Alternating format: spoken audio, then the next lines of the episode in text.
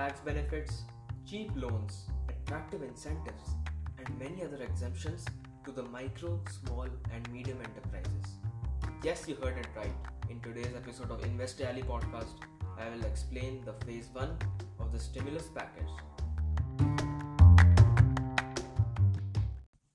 The MSMEs have had a hard time for over a decade now. GST, demonetization, and a whole lot of other issues have impaired their growth, making them largely reliant on banks for loans to sustain in this never ending crisis. Unfortunately, their growth has been stagnant ever since as they struggle to pay their loans, with most of them on the verge of defaulting.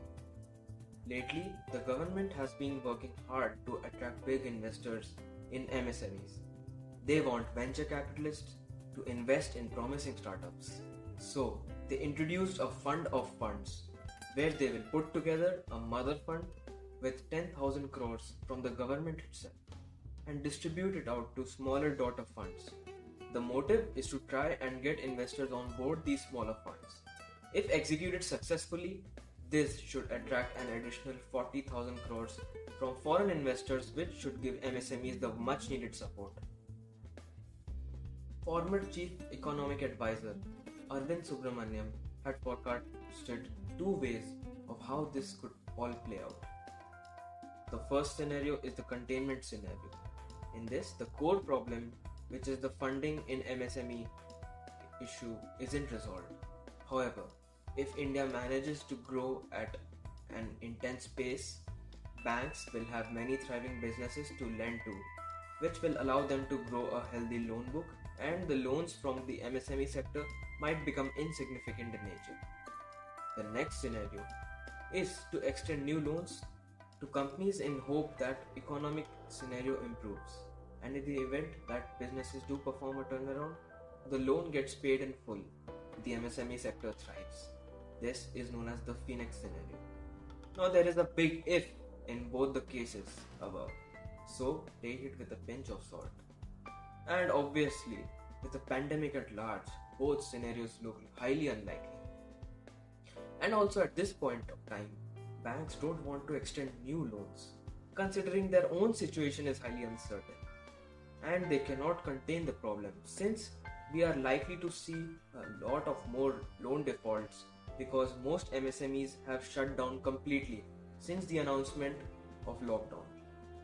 Government bailout was inevitable and the finance minister finally announced 3 lakh crore worth of free loans for MSMEs so as to curb the funding problem. To all the business owners out there with a loan burden on the hands, banks will now issue new loans of up to 20% of your original loan so that you can kickstart your operations. You will have 4 years to repay it completely and the government will stand as your guarantor. In case you default, they will compensate the banks fully. This should suffice for now. Another problem which arose was whether the foreign firms should be allowed to bid in the government projects. This became a two sided debate, with one side agreeing to the idea simply because foreign manufacturers can get the job done at much cheaper rates compared to the Indian counterparts. But on the other side, if you keep letting them in without protecting local manufacturers, how could you ever expect the MSMEs to grow? Which is very important and it seems like the government ultimately decided because they are now limiting foreign investments up till 200 crore thus focusing more on the msmes in india.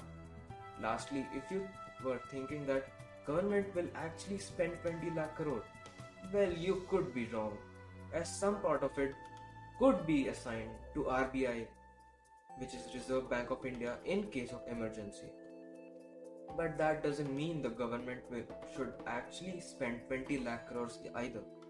Well, spending has its consequences. So, if you know someone who's trying to figure out what's happening with the economy, make sure you recommend this podcast.